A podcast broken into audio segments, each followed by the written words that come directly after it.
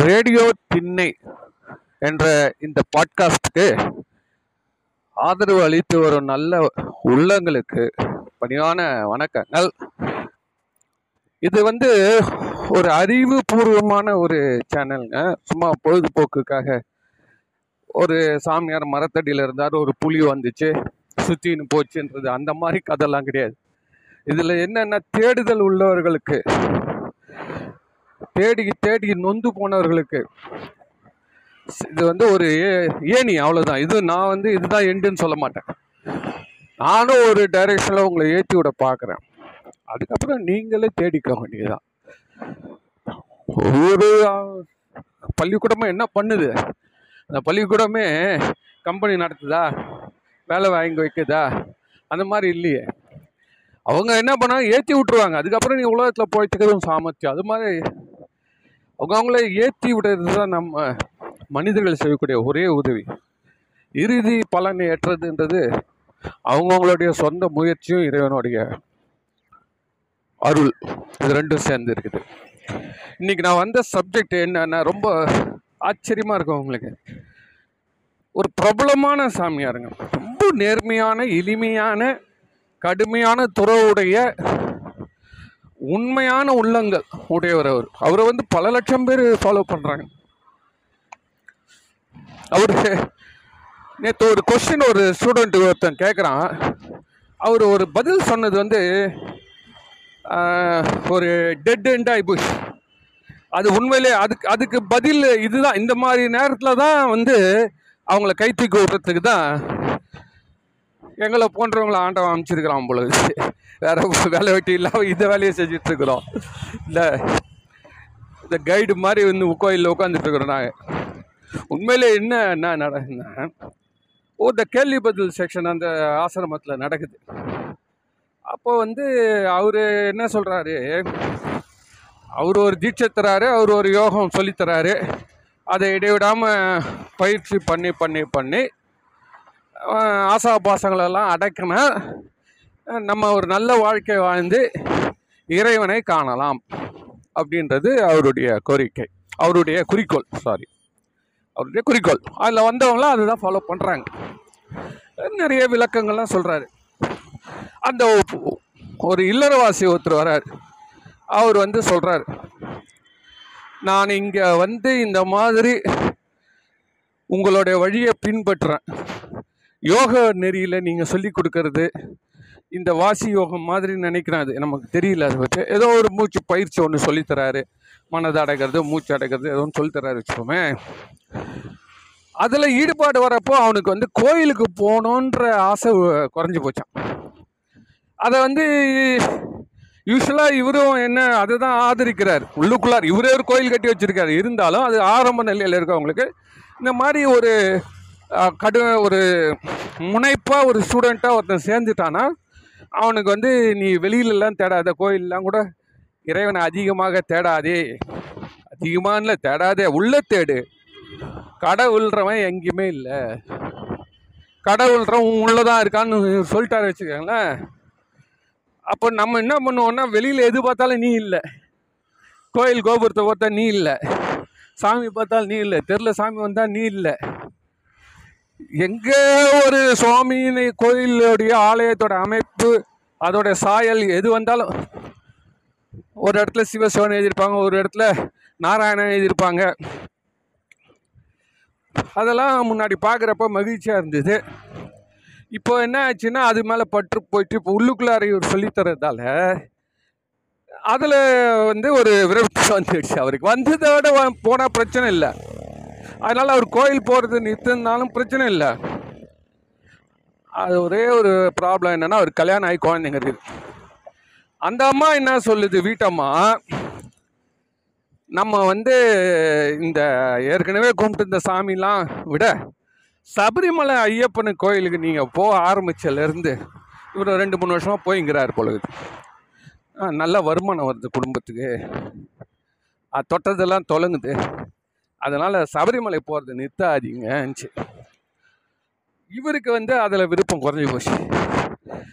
எப்படா போ வேணான்னு சொல்கிறதுன்னு சரி இதுதான் பரவாயில்ல. டப்பாக்காக கொடுத்துட்டு கூடவோ போயிட்டு வந்தலாம் அதை பார்த்தாலும் இன்னொரு ஒரு குண்டு போட்டுது அதவா நம்ம சாமியார் இருக்காரு இந்த யோக பயிற்சி எல்லாம் வேணாம் உனக்கு. எத்தனையோ லட்சம் ஜனம் கோடி ஜனம் போய் கும்பிட்டு வருதுல்ல. அந்த மாதிரி போ கும்பிடு. சந்தோஷமாக டூர் போயிட்டு வா. எல்லா திருத்தலங்களையும் தரிசி விரதம் இருக்கிற ரெண்டு வேளை குளிக்கிற கும்பு நல்லா இருக்குது வாழ்க்கை. நல்லா சம்பாதிக்கிற நல்லா கொடுக்குற. இதை விட்டுட்டு நீ பாட்டு உக்காந்துன்னு கதுவை சாத்தி உக்காந்து என்னவோ யோசனை ஒன்று அப்படியே மூச்சை வைத்து நோட்டு இருப்பியான் மற்றவன்லாம் வெளியில் வேடிக்கை பார்த்து நிற்பானா அதில் மற்றவங்களுக்கு எந்த பங்கெடுப்பும் இல்லையே. இப்போ வீட்டில் ஒரு பூஜை நடக்குதுன்னா அந்த அம்மாவுக்கு ஒரு பூ கட்டுறாங்க. ஒரு தீப தி திரி போடுறாங்க படம்லாம் தொடச்சி வைக்கிறாங்க வீடு பிழுகிறாங்க முழுகிறாங்க சமையல் பண்ணுறாங்க அந்த பெண்களுக்கு ஈக்குவலாக ஒரு வேலை கொடுத்தாங்க இவன் பூஜை புனஸ்காரம் இருப்பான். ஸோ ரெண்டுமே சேர்ந்து செய்கிறப்போ ஒரு டீம் ஒர்க் மாதிரி ஒரு கெட் டுகெதர் வருது இல்லை? கெட்டிங் டுகெதர்னஸ் அது வந்து இந்த யோகத்தில் இல்லையே. அதனால் வந்து அந்த அம்மாவுக்கு வந்து இது பிடிக்கல. அதனால் அது என்ன சொல்லுதுன்னா நீ இதில் நீங்கள் போவாதீங்க அப்படின்னு சொல்லிட்டு. உடனே இவர் என்ன பண்ணுறாரு கேட்டிங்கன்னா நேராக போயிட்டு இவர் இந்த சாமியார்கிட்ட போயிட்டு கேட்ட உடனே அவர் சாமியார் சொல்லிட்டார். வா நீ வந்து ஏன்னா நான் முதல்ல சொல்லிட்டேன் ஒரு நேர்மையான எளிமையான சாமியார். ரொம்ப ரொம்ப ரொம்ப எளிமை.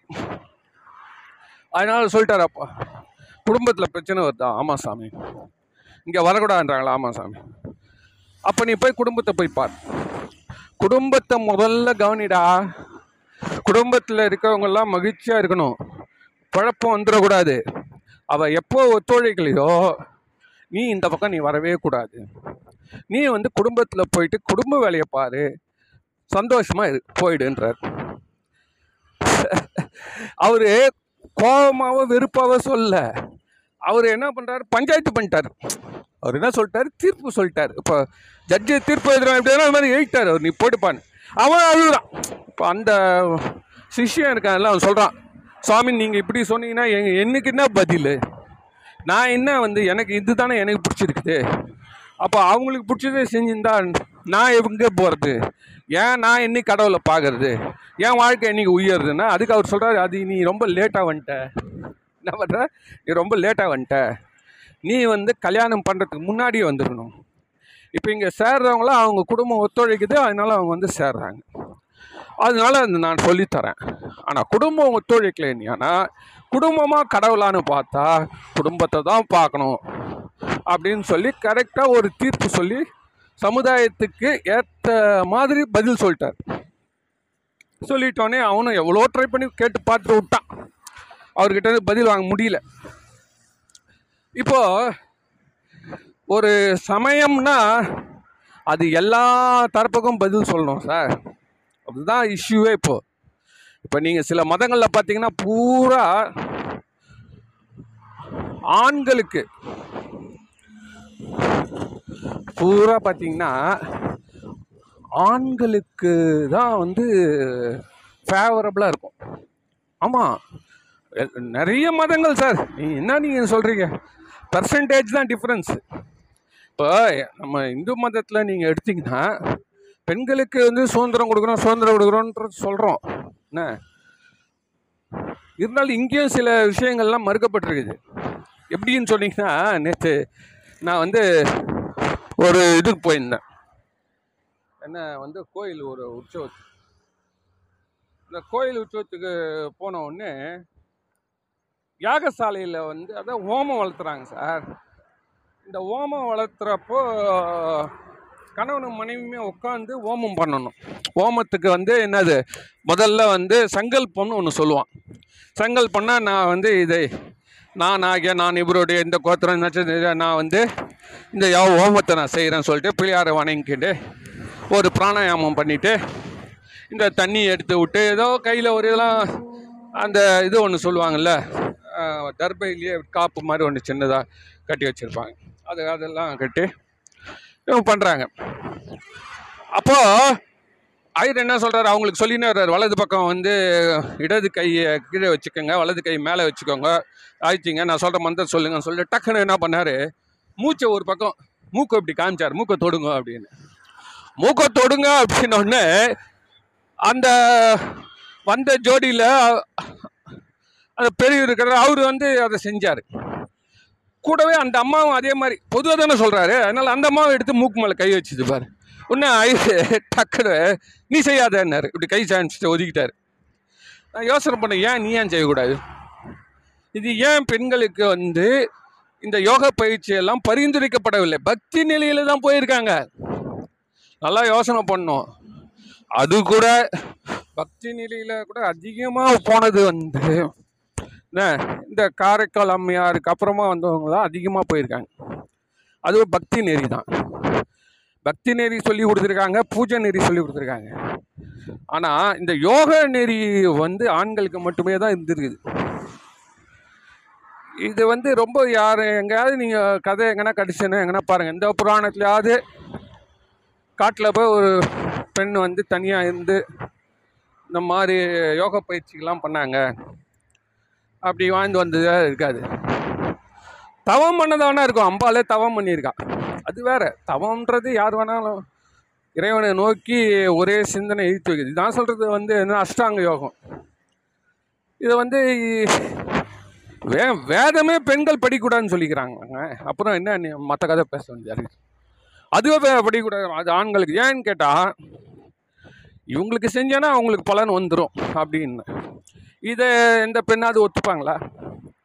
எந்த பெண்ணாவது ஒத்துப்பாங்களா? அதனால இது நம்மளதில் வந்து ஒரு மற்றதெல்லாம் கோயில் உள்ள அலோவ் பண்ணுவாங்க ஈக்குவலாக வருவாங்க பக்கத்துலேயே உட்காந்து பண்ணலாம் மற்ற மதங்கள்லாம் பெண்கள்லாம் ஒரு ஒரு என்ன சொல்கிறது ஜீவனாக நடத்தப்பட்டிருக்காங்க அவ்வளோதான் ஜீவன்.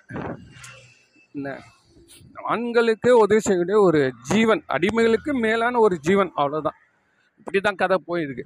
இது வந்து அந்த சூழ்நிலையில் அந்த மாதிரி அந்த இலத்துக்கு அந்த இதுக்கு வந்து ஒத்து போயிருக்கு அங்கே இருக்கக்கூடிய ஜாகிரபிக்கல் சரி அந்த கதை அப்புறம் வருவோம் நம்ம இது உள்ளே போகணும். இப்போ இந்த சிஷ்யருக்கு என்ன பதில்? நான் கேட்குறேன் இந்த சிஷ்யருக்கு என்ன பதில்? எனக்கு வந்து பிடிச்சிருக்கு ஆனால் என் மனைவி பிடிக்கல. உன்னுடைய மதத்திலும் பதில் இல்லை. நீ கொண்டு வந்து ஆசனம் நடத்துறியா? உனக்கும் பதில் இல்லை. நீ வந்து ஆசனம் நடத்துறியானா எல்லாருக்கிட்டையும் தானே உண்டியில் துட்டு வாங்கிக்கிற? நான் என்ன கேட்குறேன்? எல்லாரும் காசு கொடுத்து தானே ஆசனம் கட்டுற? அப்போ எல்லாருக்கும் ஒரு பதில் இருக்கணும்ல. ஏட்டு எப்படி அமைச்சலாம் ஒரு ஆஸ்பத்திரி நடத்துகிற நோயை நான் தீர்க்க முடியாது. நீ போயிட்டு வாயான்னு சொன்னேன் ஃபஸ்ட் எய்டாவது ஒன்று பண்ணி அனுப்பணுமா வேணாமா? சார் எந்த ஆஸ்பத்திரியும் தனியாக அனுப்பிச்சிட மாட்டான் சார் உள்ளன்னு நீங்கள் போய் ஒரு கேஷுவாலிட்டினா உடனே என்ன பண்ணுவான்? ஒரு ஆம்புலன்ஸ் கூப்பிட்டு ஒரு ட்ரிப்ஸு போட்டு பக்கத்து பெரிய ஒரு பெரிய நகரத்துக்கு ஹாஸ்பிட்டல் அனுப்புடான்னுவான். அந்த பேஷண்ட்டையாவது கூட அந்த பா குளுக்கோஸ் பாட்டில் பிடிச்சினே போடானுவான் சொல்லலாம் சொல்ல மாட்டான்.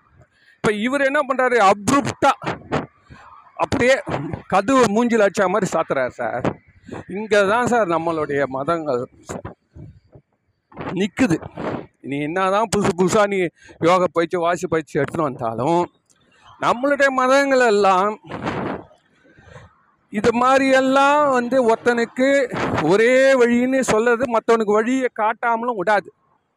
நிச்சயமாக எல்லாருக்கும் ஒரு வழி காட்டும் சார். அதனால தான் நீங்கள் வந்து குடும்பத்தோட இருக்கணும்.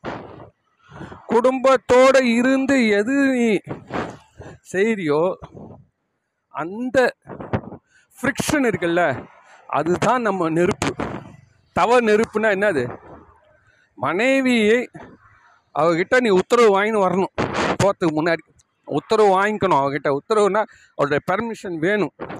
அப்போது அதுக்கு வந்து அந்த அம்மா சொல்லி வச்சுக்க இப்போ வேணாங்க ப்ளஸ் டூ பையன் அப்போ பையன் அப்போ தான் ஏழாம் கிளாஸ் வச்சுன்னு இருப்பான். ப்ளஸ் டூ முடிச்சுட்டு போங்க. அதுக்கப்புறம் நான் பார்த்துக்கிறேன். அப்படின்ச்சுன்னா வேறு வழி கிடையாது. நீ அந்த அஞ்சு வருஷம் அதோட அன்பை நீ பெறுவதற்காக போராடுறல்ல. அது தவமாக பேரேட்டில் எழுதப்படும். அதனால்தான் நம்மளுடைய மதத்தில் வந்து இல்லறத்தோடு சமுதாயத்தோடு இயைந்து தான் நீ குடும்பம் வந்து இறைவனை வணங்கணும். இது ஒன்றும் இன்னும் நீங்கள் சொல்ல போனீங்கன்னா இதுக்கு வந்து இந்த சரியை கிரியை யோகம் ஞானம் நாலு வச்சுருக்கான் வச்சுக்கோங்களேன். நாலு வழி வச்சுருக்கான். ஒருத்தனுக்கு எப்படி வேணால் பண்ணிக்கோ. ஒருத்தனுக்கு பூஜை தான் பிடிக்குமா பண்ணிக்கோ. இல்லைங்க ஒருத்தனுக்கு கோயில் பெருக்கு தாங்க எனக்கு இஷ்டம். கோயிலுக்கு போய் ஒட்டரை அடிக்கணும் பெருக்கணும் தண்ணி எடுத்து ஊற்றணும் செடி வைக்கணும் ரிப்பேர் பண்ணணும் திருப்பணி பண்ணணும். இதுதான் எனக்கு இஷ்டம். அப்போ அதை செஞ்சுக்கோ. எல்லாருக்கும் அலோவ் பண்ணுறாங்க என்ன கேட்டிங்கன்னா எதுவுமே வந்து பாதைகள் தான். பயணம் உன் கையில் தான் இருக்குது. பாதையே வந்து இறைவனை காட்டி விடாது அதனால் நீ எத்தனை மதம் எடுத்துன்னு வந்தாலும் என்ன இது வந்து இயல்பாக நடக்கணும். நீ அதிகபட்சமான டிமாண்ட் பண்ணக்கூடாது. என்ன சார் இப்படி சொல்கிறீங்க ரொம்ப கஷ்டமாக இருக்குது. அவர் சொல்கிறதே கொஞ்சம் ஈஸியாக இருக்கும் போல நீ சொல்கிறது அதோட கஷ்டம். நான் இதை சொல்கிறேன் உனக்குன்னு இப்போ அந்த போய் யோகம் வந்து அவர் ஆசிரமத்தில் உட்காந்து பண்ண முடியலையா? பரவாயில்ல. நீ என்ன பண்ணணும்? இறைவனை நோக்கி வேண்டு. தனிமையில் உட்காந்து வேண்டு. அதுக்கு தான் தியான மண்டபம்னு கட்டி கொடுத்துக்குறாங்க கோயிலில். அங்கே உட்காந்து வேண்டு. இந்த மாதிரி வந்து பெருமானே எனக்கு ஒரு நல்ல வழி காட்டுப்பா அப்படின்னு. ஸோ நீ படுற மனசில் இருக்கக்கூடிய கஷ்டங்கள்லாம் பார்த்து அதே நேரத்தில் நீ செய்யக்கூடிய தியாகத்தெலாம் பார்த்து அந்த குடும்பமே உன் வழியில் வரும். சரி இதுதான் விரும்புகிறாரு நீ என்ன பண்ணுவ? யோகமும் பண்ணுவ கோயிலுக்கும் போவ. அப்படி போடு. சார் கோயில் போகிறத மட்டும் எந்த காலத்தில் நிறுத்தக்கூடாதுன்னு சைவ சமயத்தில் சொல்லுது சார். அவன் எவ்வளோ பெரிய சித்தராக இருக்கட்டும். அங்கே தான் நம்மளுக்கு வந்து சித்தர்களுக்கும் சைவத்துக்கும் பெரிய டிஃப்ரென்ஸ் வந்தது. அவன் என்ன சொல்லுவான்னா நட்டக்கல்லை சுற்றியே நட்டக்கல்லை சுற்றி வந்து நாலு புட்பம் சாத்தியே. நட்டக்கல்லை தெய்வம் என்று நட்டக்கல்லை சுத்தி நட்டக்கல்லை தெய்வம் என்று நாலு புட்பம் சாத்தியே. சுத்தி வந்து முன் முன்னின்று சொல்லும் மந்திரம் ஏதடா? சுட்ட சட்டி சட்டுவம் கரிச்சுவை அறியுமோ? புரியுதா? நட்டக்கல்லை தெய்வம் என்று நாலு புட்பம் சாத்திய. ஏன்டா அது கல்லுடான்றான் சித்தர். கோயிலெலாம் போகாத கோயிலெலாம் போகாத அப்படின்றான் இதெல்லாம் வந்து வேற மதத்தில் எவனா அவனுடைய இந்த யாத்திரைக்கு போகாத அந்த யாத்திரைக்கு போகாத அங்கே கல் இருக்குது. இதுதான் இருக்குது. செவுறு தான் இருக்குதுன்னு நீங்கள் சொன்ன வச்சுக்கோ. அவங்க மிகவும் அன்பாக நடத்துவாங்க உங்களை. நான் இல்லை இல்லை சொல்கிறவட உழுது கூப்பிட்றோம் சொல்கிறவனுக்கு மாலை மரியாதை போகிறோம் சித்தர் அப்பா என்ன அருமையாக பாடியிருக்கார் பாருங்கன்னு. அப்புறம் நேராக கோயிலுக்கு போவோம் அப்போதானே நீ சொல்லடா ஆமாங்க அவர் லெவலில் மேலே போய் பார்க்குறாரு சமமாக இருக்குது பூமி உருண்டையாக இருக்குது. அதனால் அவர் என்ன சொல்கிறார் மேடு பள்ளமே இல்லை. பூமி பந்து சுழல்கிறது. ஃபுட்பால் மாதிரி.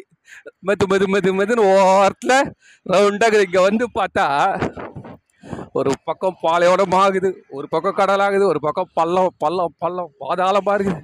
ஒரு பக்கம் இமயமலையாகுது. அவன் மேலே போய் சொல்லிட்டான். மேலே போயிட்டானா அவனுக்கு அப்படி தான் தெரியும். மேலே போகிற வரைக்கும் நம்மளுக்கு எது ஏணி? கோயில் தான் ஏணி. கோயில் தான் ராக்கெட்டு அதான் விமானம்னு பேர் வச்சுக்கிறான். சாமி உட்கார இடத்துக்கு தலைக்கு மேலே ஒரு சின்ன கோபுரம் மாதிரி ஒன்று கட்டியிருப்பான் சார். அது பேர் தான் விமானம்மா. எனக்கு ரொம்ப நல்லா தெரியாது. விமானம்லாம் நம்ம பார்த்ததெல்லாம் ஆகாய விமானம். இந்த கோயிலில் விமானம்ன்றா அப்போ தான் புரியுது. இந்த விமானம் தான் அங்கே இட்டுன்னு போது உலகுது அதை பார்க்குறப்பெல்லாம் ஞானசம்பந்தர் திருவிழி மிளையில் இருக்கக்கூடிய திருவிழி மிழலைன்னு கும்பகோணம் மரத்தில் இருக்குது சார். அங்கே இருக்கிற மாதிரியான ஒரு விமானம் உலகத்தில் எங்கேயுமே கிடையாது. அந்த அமைப்பு தேவர்களால் செய்யப்பட்டது. அதையே பார்த்து பார்த்து பல பாட்டு பாடியிருக்காரு. அதை மாதிரி ஞானிகள் ஏன் கோயிலில் போய் கும்பிடணும்? நீ தானே சொன்ன கோயில் போகக்கூடாது உன்னுடைய அதாவது நீங்கள் நம்ம சொல்கிறது எப்படின்னா நம்மளை காப்பாற்றிக்கணும் அதே நேரத்தில் மற்ற சூழ்நிலைகளால் நம்ம பாதிக்கப்படக்கூடாது. சூழ்நிலை கூட இரு.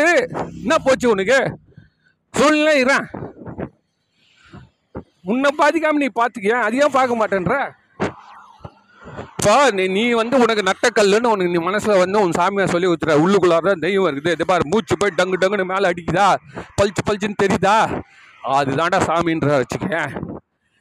அப்படி இருந்தால் கூட இங்கே போகிறப்ப என்ன ஒரு இறக்கத்தோடு பார்க்கணும். முதல்ல பசங்க ஜனங்க எல்லாம் கான்சன்ட்ரேஷன் பண்ணுறாங்க இந்த கோயில்ன்றது ஒரு ஒரு ஒரு ஐசியூ மாதிரி வச்சுக்கோங்க சார். வேறு ஒன்றுமே இல்லை. என்ன ஐசியூலக்குன்னு ஒரு என்விரான்மெண்ட் இருக்கும்ல அப்போ தானே பேஷண்ட் வெளில வரான். நான் எப்பவுமே கோயம்பேட்டில் தான் இருப்பேன் ஒரே சவுண்டோட இப்போ கிளாம்பாக்கம் கிளாம்பாக்கத்தில் தான் இருப்பேன்னு சொன்னேன். அந்த பேஷண்ட் எப்படி வர முடியும்? என்ன அதனால் கோயில் என்பது என்னன்னு கேட்டிங்கன்னா நம்மளை உயர்த்துவதற்கு நம்மளை அறியாமலே நம்மளை உயர்த்துவதற்கு நீ ஒன்று ஒன்றா நீ மயக்கம் வந்து கொடுத்து ஐசியூவில் வச்சுருப்பான் சார் அவள் தான் சார். மற்றதெல்லாம் அவன் பார்த்துமுடான் அதே மாதிரி கோயிலில் என்ன பண்ணுவான்? நீ போய் நில்லு. அங்கே இருக்கிற வண்ணமான பூக்கள் வாசமான பன்னீர் சந்தனம் அங்கே இருக்க ஜனங்க இந்த காலத்தில் தீய செயலியோ தீய பேச்சோ டக்குன்னு பேசிட மாட்டாங்க. ஸோ அந்த என்வரான்மெண்ட்டை கண்டிஷன் பண்ணுறப்போ மனசு கண்டிஷன் ஆகுது. அதனால தான் சைவ சித்தாந்தத்துடைய அடிப்படை சிவஞான போதம் பாட்டில் அதில் அது கடைசியில் என்ன முடிக்கிறாங்கன்னா எவ்வளோ பெரிய சிவஞானி முக்தி அடைஞ்சிட்டு சும்மா உயிர் மட்டும் இங்கே ஓடிங்குது சார். அவர் எல்லாம் அங்கே போயிடுச்சு சார். வெறும் மூச்சு காற்று மட்டும் இங்கே உட்காந்துங்குது வச்சுக்கேன். அவன் ஃபுல்லாக அவன் அவன் சிவமயமாக சிவகரணங்கள் ஆகிட்டார் ஃபுல்லாக சிவபெருமானுடைய சக்தி எல்லாம் அவர் மேலே படிஞ்சு இருக்கு. அது நினைச்சா எது செத்தவனை கூட எழுப்புவார். அப்பேற்பட்ட ஆளு கூட தினமும் சிவன் கோயிலுக்கு போயிட்டு வரணும். அங்க இருக்கிற அடியார்கள் கூட அஞ்சு நிமிஷம் உட்காந்து பேசணும்னு சொல்றான் சார். இது அந்த சாமியார் சொல்றதுக்கு தெரியலையே. என்ன சொல்லணும்? சரிப்பா பரவாயில்ல. கோயிலுக்கு போகிறது மேலே எந்த காலத்துலேயும் வெறுப்பு வச்சுக்காது. பெரிய ஞா கண்டுபிடிச்சிட்டான். உள்ளுக்குள்ளாரே கடவுள் இருந்தால் இருந்துன்னு போகிறான் கடவுள் இருந்தால் இருந்து போகிறாயா இருந்தாலும் நீ தினமும் திருக்கோயிலுக்கு போய் அங்கே இருக்க அடியாரோட பழகிறத வந்து எந்த காலத்தையும் விட்றா ஏன்னு கேட்டியானா அது அதுதான் உன்னை ஏற்றி விட்ட ஏணி. அங்கே பல பேர் ஏற முடியாமல் தவி த இது இருக்கிறான் தவந்து இருக்கிறான் தவறி விழுறான் அவனுக்கிட்ட இருந்து ஏற்றி விடு. நம்ம பார்க்கில் பார்க்குறவங்கள தாத்தா கூட நின்று இருப்பார். அந்த ஒரு வயசு குழந்தை கம்பி பிடிச்சி மேலே ஏறுது சார். டக்கு டக்கு டக்கு டக்குன்னு ஏறுது. இவர் என்ன பண்ணார்? அப்படியே கீழே வந்து புடிச்சு அது மாதிரி தான் அதுவும். நீ ஏறி வந்துட்ட. அதனால அந்த திருக்கோயில்களே வந்து எந்த காலத்துலேயும் நீ வந்து புறக்கணிக்க கூடவே கூடாது. ஞானம் வந்து கடவுளாவே நீ ஆயிட்டா கூட புறக்கணிக்க கூடாதுன்றது. இதனுடைய அர்த்தம் என்னன்னா ஆன்மீகத்துக்குன்னு அமைக்கப்பட்ட அமைப்புகளை என்ன நம்ம ஒரு லெவலுக்கு மேலே வந்த அப்புறம் அதுக்கு கேலி பண்ணாமல் அதுக்குரிய மதிப்பு மரியாதை. ஏன்னா ஒன் ஒன் நீ ஒன்றாம் கிளாஸில் இப்போ போய் ஸ்கூலில் பார்க்குற இப்போ நீ ஐஏஎஸ் கலெக்டர் ஆகிட்ட ஒன்றாம் சைட்டு போய் பார்த்தா அங்கே ஒரு காக்கா படம் தண்ணி காக்கா எடுத்து கல் போடுது. இல்லை வந்து சாக் பீஸு துண்டு துண்டாக ஊந்துக்கலாம் சாக் பீஸ் கிடச்சாலே பெரிய விஷயம் நீ நினச்சி அதை பார்த்தா உனக்கு சிரிப்பாக வரும். இப்போ உன்னோட நாலேஜ் எப்படி இருக்குது அப்படியே உலக விஷயங்கள் எல்லாம் அப்படியே கூறு போட்டு அறிஞ்சு தெளிஞ்சு வச்சிருக்க நீ. அதுக்காக அதை கேலி பண்ண முடியுமா? இல்லை அதை வந்து வளர்க்காமல் இருக்க முடியுமா? ஆமா கலெக்டர் ஆனவங்க கூட என்ன பண்ணுவானா எல்லா பள்ளிக்கூடமும் நல்லா இயங்குதான்னு போய் சுற்றி பார்ப்பான் சார். ஏன் பார்க்குற? நீ தான் கலெக்டர் ஆயிட்டல்ல? அதுதான் அதுதான் இவர் என்ன பண்ணணும்னா அப்பா அந்த சூழ்நிலையை நீ வந்து எப்பொழுதுமே அந்த புனிதத்துவத்தை பாராட்டு. அதை அனுபவிக்கிறது அதில் வந்து நம்மளை அறியாமல் உயர்த்தக்கூடிய என்னதான் நீ அறிவை பயன்படுத்தி தம்மு கட்டி மூச்சு கட்டி உட்காந்துக்கலாம் அவன் ஒரு மணி சத்தத்தில் ஒரு தீவாத்தத்தில் அவனை தூக்கின்னு போயிடுவான் மேலே. அப்படி ஸ்க்ரீனை திறந்து ஒரு பஞ்ச தீபங்களை அப்படியே எரிய வச்சு சாம்பிராணி ஊற்றி போட்டு மணி டங்கு டங்குன்னு அந்த சத்தம் இந்த சத்தம் இந்த இதெல்லாம் இருக்குதுல்ல அந்த காலத்தில் இருக்கக்கூடிய தாளங்கள்லாம். அட்டேச்சு ஒன்று எல்லாரும் இறைவான். கோஷம் பரப்போ அந்த ஜோதியில் இறைவனோட முகத்தை பார்க்குறப்போ இந்த மூச்சு பயிற்சியில் ஏற்ற அதே லெவல் அங்கே வந்துடும் எல்லாம் எதுக்கு வச்சிருக்கான்? இந்து மதத்தில் வந்து நீ கும்பிட்றன்றதே யாருக்கு தெரியவே கூடாது. ஆனால் நீ கும்பிட்டுருப்ப. ஏன்னு கேட்டியானா நீ இதில் ஜாஸ்தி வந்தியானா பழப்பு கட்டுப்படும் எல்லா நாடுகளையும் ஏன் நீங்கள் நாரி போய் கிடக்குது? உலகம் முழுதும் மத சண்டையில் பேக்ரவுண்டில் பாதிக்கப்படாத நாடுகள் இந்த பாலஸ்தீனமும் இஸ்ரேல் ஆட்சியும் சாகிறான் சார். அது ஒரு உலகப்போர் நடக்குது ஆக்சுவலாக அங்கே அது. இந்த முஸ்லீம்ஸ் எல்லாம் பாலஸ்தீனத்தை சப்போர்ட் பண்ணுவான் கிறிஸ்டின்ஸ் எல்லாம் அதில் சப்போர்ட் பண்ணுறான் அதுக்கான பண உதவியும் பண்ணுறான் அப்போ உள்ளுக்குள்ளார உங்களுக்கு எப்படி இருக்கு? சொல்லு. ஏன்னு கேட்டீங்கன்னா நீ மதத்தில் இருக்கிற சில கோட்பாடுகள்லாம் படிச்சிருக்க. இந்த மதம் தான் நம்மளை காப்பாற்றுன்னு பெரியவங்க சொல்லி வச்சிருக்கிறாங்க. அதனால் நீங்கள் ரெண்டு பேருமே என்ன பண்ணுறீங்க நீங்கள் மதத்தை பிடிச்சிருந்தால வாழ்க்கை எழுந்துறீங்க நம்மளுக்கு பாருங்க ஆயிரம் வருஷமாக எவனோ ஆண்டான். திருப்தியாகிறோம் இன்னைக்கு உலகத்தையே ஆள்றான் உலகத்தையே ஆள்றான் சார் இந்தியன்ஸு. அமெரிக்காவோட வைஸ் பிரசிடென்ட் ஆயிட்டானா? அஹ், நம்மள ஆண்டு இங்கிலீஷ்காரனுக்கே இப்போ பிரதம மந்திரியாக இருக்கான் சார் ஒரு இந்தியனு. இது இந்த அநியாயம் எங்கடா நடக்குவா? இந்த அநியாயம் எங்கெல்லாம் நடக்குதா சார்? நம்மளை கீழே போட்டு அடிமையாக நடத்துந்தான் செருப்பு கட்டி விட்டுட்டு தான் கோர்ட்டு வழியாக போகணும் நீ கூட அதிகாரிகளுக்கு செருப்பு கட்டி விட்டு போகிறவங்களாம் இருக்கிறான். அந்த மாதிரி இந்தியன்ஸு ஷூ போட்டுன்னு உள்ள வரக்கூடாதுன்னா. பட்டேல் தான் அதை எதிர்த்து போராடினார். அப்படி இருந்தவன் இன்னைக்கு அவங்களுக்கு பிரைம் மினிஸ்டரா பிரைம் மினிஸ்டர் எவ்வளோ மரியாதை கொடுக்கணும்? இன்னும் அநியாயம்? அதனால் எப்படி இதெல்லாம் நடக்குது? ஏன்னு கேட்டால் நீங்கள் எல்லாம் ரொம்ப மதத்தை பற்றி ரொம்ப ஆணு இதெல்லாம் வராத. அதை கடவுள் அந்த நிலைக்கு இட்டுன்னு போவான்.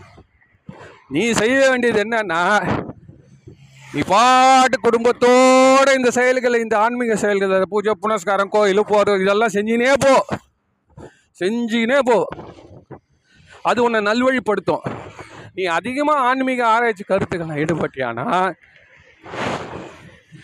நீ வந்து தேர மாட்ட ஏன் சார் அப்படின்னு ஆமாம் எல்லாரும் நீட்டு படிக்க முடியுமா? நீட்டு படிக்கணும்னு சொல்லி எத்தனை லட்சம் பேர் எழுதுறான்? ஏன் அவ்வளோ கஷ்டமானது ஆன்மீகன்றது கடைசி ஸ்டேஜ் போகிறது இப்போ நம்மளுக்கு எதுக்கு அதெல்லாம்? அங்கே இருக்கிற சீட்டே பத்தாயிரம் சீட்டு தான் வச்சுக்க இந்தியா முழுவதும் பத்து லட்சம் பேர் போட்டி போடுறான். அதனால் இந்த ஆன்மீகம்ன்றது என்னன்னா முதல்ல வாழ்க்கையை நிம்மதியாக வாழ்ந்து கடந்துட்டாலே நீ பெரிய ஞானி. கடவுளை என்ன பண்ண போகிற நீ? நான் ஒன்று கேட்குறேன் நீ கடவுள் ஆயிடுற வச்சுக்க. இந்த இந்த பிறவிலேயே ஒழுங்காக இது உங்கள் குரு சொன்னதுபடி வாழ்ந்து போயிட்டேன் அங்கே போய் இன்னும் சும்மா இருப்ப நீ? அங்கே ஏதாவது கலகம் பண்ணி தெரிய மாட்டேன் பரலோக சாமியத்தில் உன்னால் எவ்வளோ நேரம்டா அமைதியாக இருக்க முடியும்? இங்கே அது மாதிரி இருந்து காட்டேன் உனக்கு பென்ஷன் வருது வாடகை வருது நிம்மதியாக இருக்கிற. உன் மனசு நிம்மதிக்குதா இப்போ? பரலோக சாம்ராஜ்யத்தில் இதோட பெருசு கொடுத்துருவானா? அங்கேயே கேட்ப கேள்வியை. இறைவா நீ ஏன் இந்த போஸ்ட்டில் இவ்வளோ நாளாக இருக்கியே. உனக்கு எலெக்ஷன் கிடையாதான்னு கேட்பேன் முதல்ல தூண்டி விட்டுருவேன் அதனால் இதெல்லாம் நம்ம நல்லா தெரிஞ்சுக்கணும் சார். இயல்பாக அனைவருக்கும் பதில் சொல்லக்கூடிய பொதுவான இயற்கையான ஒரு மதம் தான் இந்த சைவ மதம். இந்து மதத்தில் எவ்வளோ இருக்குது. அதில் சைவம் வந்து இன்னும் கொஞ்சம் அடித்து சொல்கிறான் கோயிலில் கோயிலையும் அடியார்களையும். இறைவன் நம்பி வந்து வாழக்கூடிய அடியார்களையும் நீ தினமும் போகணும். அவங்ககிட்ட தொடர்பு வச்சுக்கலன்னா வச்சுக்கணுன்ட்டான் அவ்வளோதான் வச்சுக்கலான்னாலாம் சொல்ல வச்சுக்கணும். நீ எவ்வளோ பெரிய ஆளா? அப்படின்னா என்ன அர்த்தம்? எந்த புந்துலேருந்து எந்த பாம்பு வரும்னு தெரியாதுடா. அதனால் நீ உஷாராக உனக்கு டெய்லி உன்னுடைய ஏரியாவை நீ செக் பண்ணி அடைப்பு. அடைப்பு. பல சந்து புந்து எதாக இருந்தால் அடைச்சினேரு எல்லா கேள்விக்கும் விடையை போட்டுனேரு என்ன? இப்படிலாம் வந்து விடை இல்லாமல் குழம்பி போகாதே. அப்படின்னு நம்ம மதத்தில் சொல்லுதுன்றதை சொல்லி இந்த உரையை சிற்றுரையை முடித்துக் கொள்கிறேன். நன்றி வணக்கம்.